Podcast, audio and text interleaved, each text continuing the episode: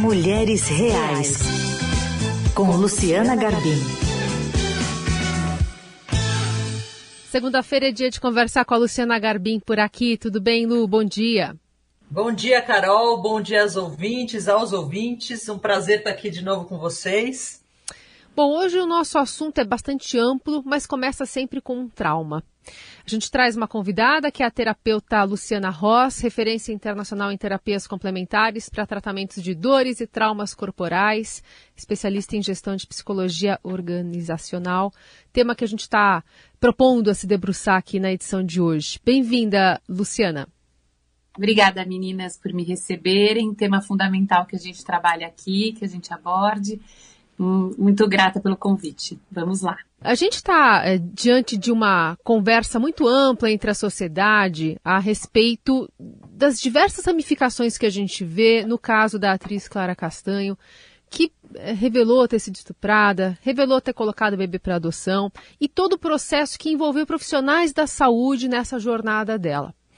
E aí, é, eu coloco aqui em discussão um trauma causado especialmente pelo médico que ela, apesar de ter tomado a decisão de colocar essa criança para adoção, ouvisse o coração do bebê, para tentar de alguma forma levar ela a mudar de opinião, fazer com que ela se sensibilizasse com aquela decisão que ela já havia tomado.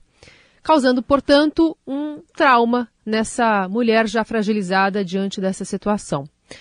Luciana, como é que a gente olha essa abordagem profissional e no caso dessa paciente que vai ter que levar ou vai ter que ser tratada a partir disso dentro dessa desse escopo mais médico falando, né? Mas como ela vai sair disso depois de passar esse momento mais atribulado aí da, da vida dela? Olha, gente, da minha parte eu digo o seguinte: trauma é um assunto que nós precisamos trazer à tona o quanto antes, uma palavra com a qual nós precisamos nos familiarizar o quanto antes. Eu pesquiso, trabalho fora do Brasil há muitos anos, vim para o Brasil há sete anos para regularizar uma metodologia junto com o MEC, junto com os nossos órgãos é, de regulamentação de, de, desse conteúdo terapêutico, né, e, e, do, e dos estudos que nós fazemos, justamente porque nós achamos que o trauma é algo que aconteceu no nosso passado e que fica preso num evento. Então, eu acho que o trauma é o, o acidente de carro, ou eu acho que o trauma é a queda do avião, a perda de alguém querido, uma violência ou um, um, estupro, por exemplo, algo que, que, que é um evento que aconteceu no meu passado. Mas o que, o que aconteceu com ela, especificamente, define exatamente uma atitude é, que pega ela de surpresa, uma atitude inesperada, ela já sensibilizada, fragilizada dentro de toda a decisão que ela tem que tomar, dentro da, da, da circunstância da própria gestação, e uma atitude arbitrária que pega ela de surpresa, que obriga ela a fazer algo que ela não esperava e que rompe a barreira de proteção dela do sistema nervoso. Então ela não, ela não queria entrar em contato com esse bebê, ela não queria entrar em contato com esse momento, ela tinha tomado uma decisão e ela é obrigada, ela é forçada a atravessar é, a partir da, da, decisão de outro, que torna uma, uma, uma segunda violência, né, ainda mais agressiva, e ela rompe uma, uma barreira de proteção. Então, o que, que aconteceu? O sistema nervoso dela ativa ela entra em defesa, ela entra em reação e ela sai do lugar dela de segurança. Isso é o trauma, que ela vai carregar para o resto da vida a partir de uma circunstância que durou ali dois ou três minutos. Fica claro? Então a gente precisa entender que não, está preso desse momento em diante na fisiologia dela, o susto que ela levou, o medo que ela sentiu e a agressão que ela voltou a viver além de todas as outras circunstâncias que ela já tinha vivido que tinham levado ela a tomar essa decisão. É muito delicado. Luciana, você coordena o Núcleo de Pesquisa em Desenvolvimento Humano, Qualidade de Vida e Saúde Emocional do INCOR, né, da Faculdade de Medicina da USP. Isso. Como é ter que lidar com tantos profissionais de saúde nesse, nesse projeto Cuidando de Cuidadores? Porque a gente, como paciente, às vezes tem contato e às vezes é um contato não tão é, às vezes o contato pode ser até meio difícil, né? Justamente da pessoa que tem que cuidar de você. Como é preparar esses médicos? Como é lidar? Como foi enfrentar essa pandemia junto com eles? Você pode contar um pouquinho para gente? Posso sim. Então, já estava no meio dessa jornada, né, de, de regulamentação do meu método. Então, eu, eu sou especialista em dor e traumas físicos e emocionais e regulamentei a metodologia, é, como eu estava falando para vocês. E no meio desse processo de regulamentação, de treinamento da minha equipe, dos profissionais que trabalham comigo, eu me vi no meio da pandemia recebendo um relatório da Organização Mundial de Saúde. Isso foi em no segundo semestre do ano passado, e que a OMS dizia que as doenças mentais vão matar mais do que as doenças cardíacas daqui a oito anos. E, gente, isso é um relatório muito importante, um dado muito relevante, porque nós vamos viver mais e com menos qualidade de vida. E oito anos está aí, né? Já está chegando na nossa porta, é um tsunami. Então eu vi isso como uma bandeira que nós precisávamos levar para que as pessoas entendessem que morrer do coração é, é muito dolorido, perder alguém que infartou é muito dolorido, mas perder alguém, ou ser você mesmo, quem vai morrer a partir de um processo degenerativo da tua saúde mental, da tua saúde emocional, traz um outro cenário muito mais complexo. Então, nós temos hoje mais de 30% do planeta com depressão, medicado para depressão. E nós precisamos olhar para esse, esses números.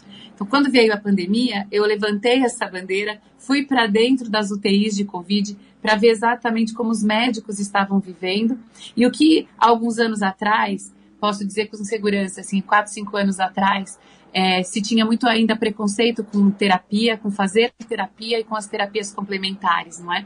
Mas quando eu cheguei dentro do, do, dos hospitais, olhei para os médicos e falei: vamos começar um tratamento para cuidar dos profissionais da saúde, porque nós estávamos com quase 50% deles dentro de um quadro de burnout.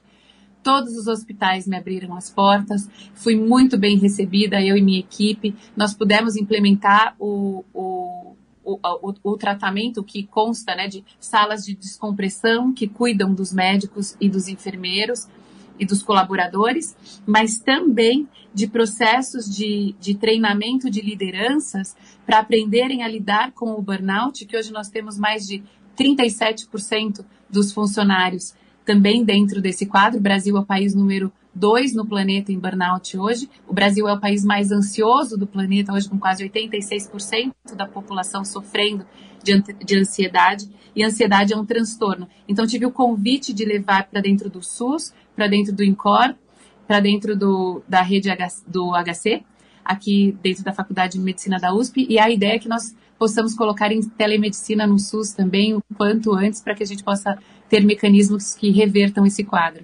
Nesse cenário tão conturbado que a gente está vivendo, é, ainda nessa esteira de pandemia, mas de tantos assuntos que estão em discussão, a gente está em ano eleitoral, né? O estresse está muito à flor da pele, o noticiário e, e tudo mais está corroborando para a gente ficar nesse, nessa faixa de tensão. Quando você olha para esses profissionais de saúde, você vê uma incidência maior sobre homens ou mulheres? Não é igual. Na verdade, o termo burnout surgiu, a, a definição psiquiátrica surgiu exatamente para profissionais cuidadores. Por isso que o programa, inclusive, chama Cuidando de Cuidadores.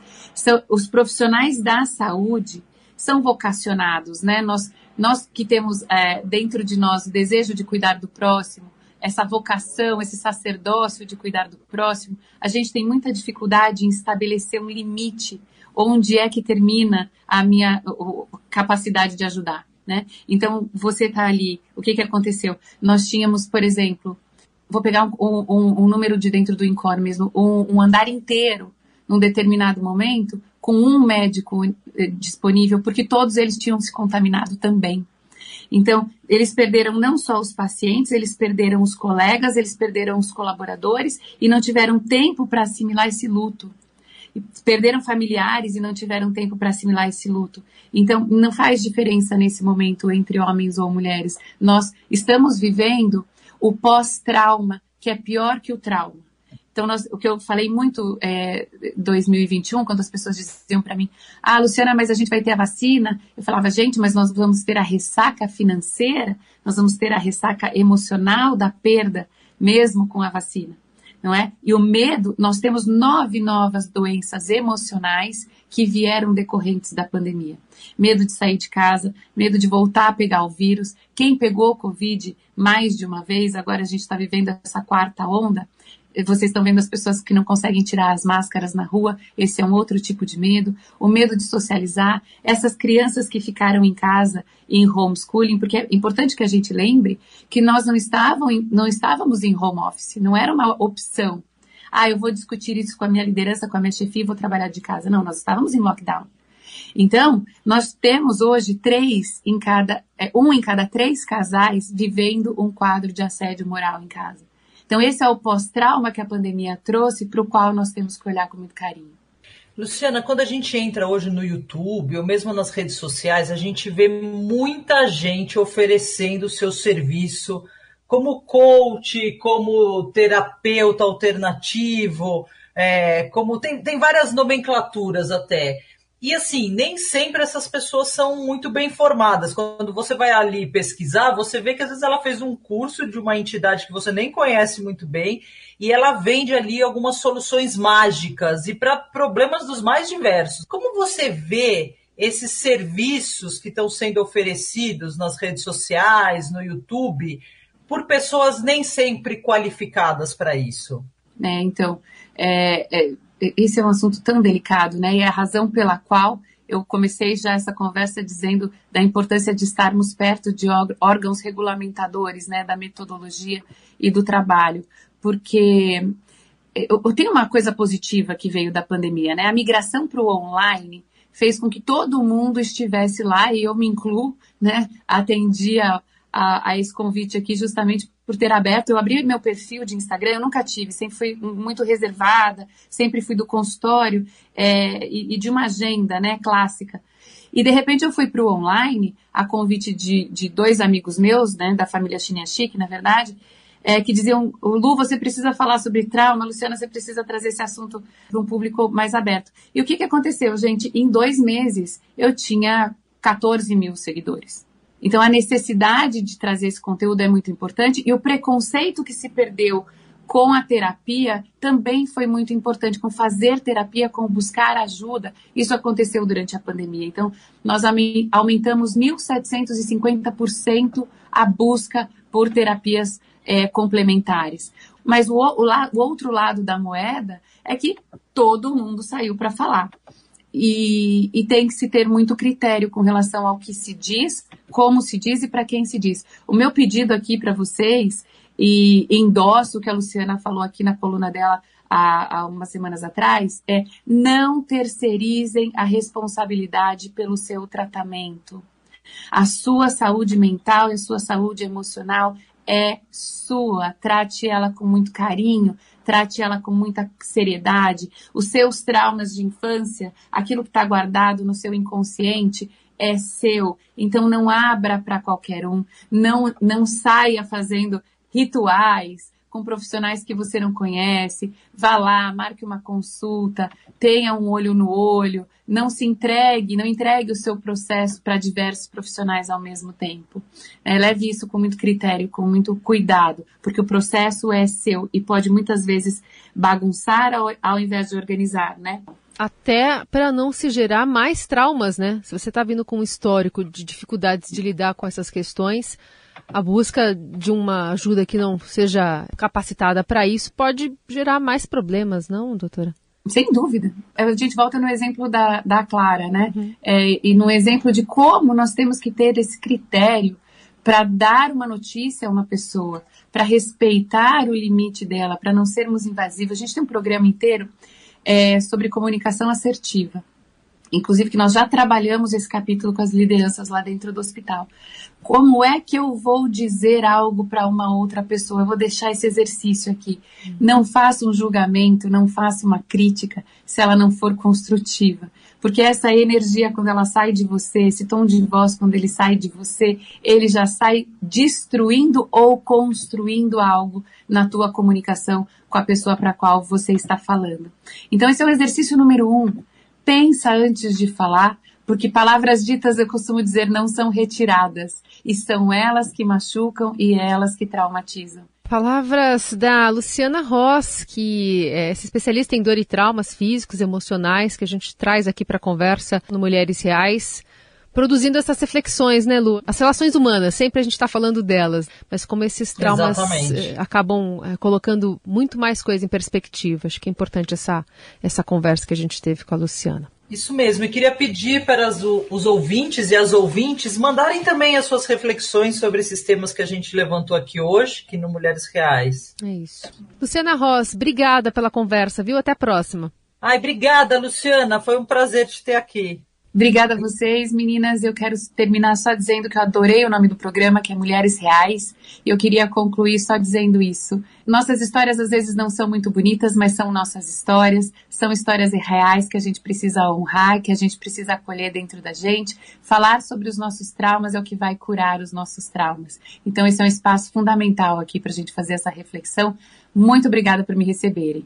Bom, a gente volta então na semana que vem com mais uma edição do Mulheres Reais. Até lá!